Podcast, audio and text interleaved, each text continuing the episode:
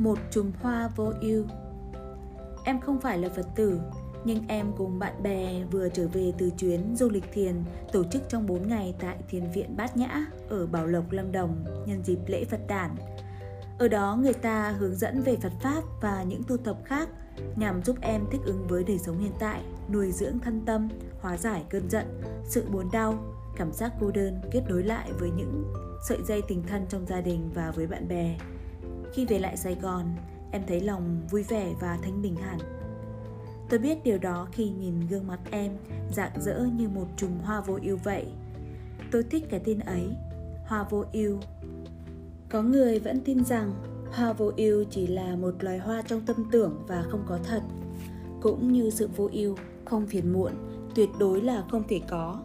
Còn em, em có tin rằng trên thế gian này có một loài hoa tên là vô ưu không? Thái tử Tất Đạt Ta được sinh ra dưới vòng cây vô ưu đang trổ hoa chính là Đức Phật sau này. Vì thế mà loài hoa này gắn với ngày Phật đản. Tên tiếng Phạn của nó là Asoka, tiếng Hán dịch ra là vô ưu thọ, cây vô ưu, lá xanh ngắt, hoa nở từng chùm, màu cam đỏ rực rỡ, tỏa hương thơm ngát. Thái tử Tất Đạt Ta ngay sau khi chào đời đã đứng dậy và đi bảy bước Mỗi bước của cậu lại có một bông sen nở ra đỡ lấy bàn chân. Đứng trên tòa sen thứ bảy, thái tử chỉ một tay lên trời, một tay hướng xuống dưới đất, ý nói Thiên thượng thiên hạ duy ngã độc tôn Trên trời và dưới trời thì ta là cao quý nhất Câu nói ấy đã khiến nhiều người băn khoăn Phải chăng đó là sự kiêu căng và chấp ngã Nhưng không em ạ à. Cũng như loài hoa kia Đừng chỉ vì cái tên mà tin rằng nó không có thật, bởi hoa là do chính con người đặt tên. Đừng vì cái nghĩa đã biết của chữ ngã mà hiểu rằng ta là trên hết, vì nghĩa của chữ cũng do con người đặt ra.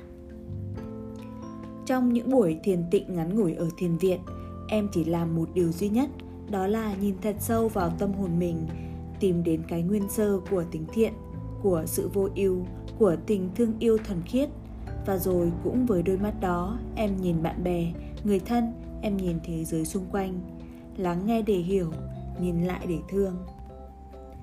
Có một câu thiền rất quen thuộc. Khi tôi chưa học đạo, tôi thấy núi là núi, sông là sông. Khi tôi học đạo, tôi thấy núi không phải là núi, sông không phải là sông.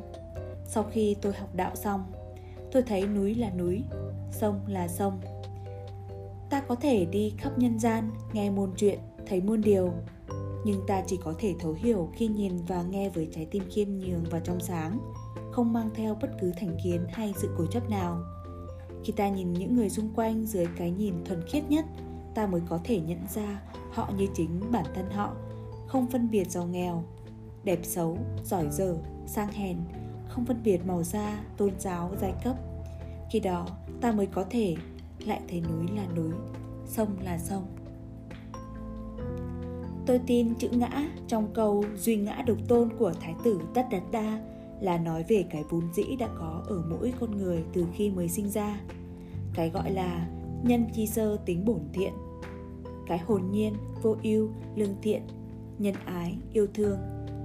Cái cao quý nhất, đáng nâng niu, gìn giữ nhất, đó chính là cái ngã thực sự, chung nhất của loài người.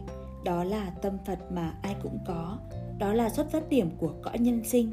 Đó chính là chùm hoa vô ưu kỳ diệu của tâm hồn con người. Nhưng trong đời sống sâu bồ này có khi ta tự chôn vùi nó có khi ta lãng quên.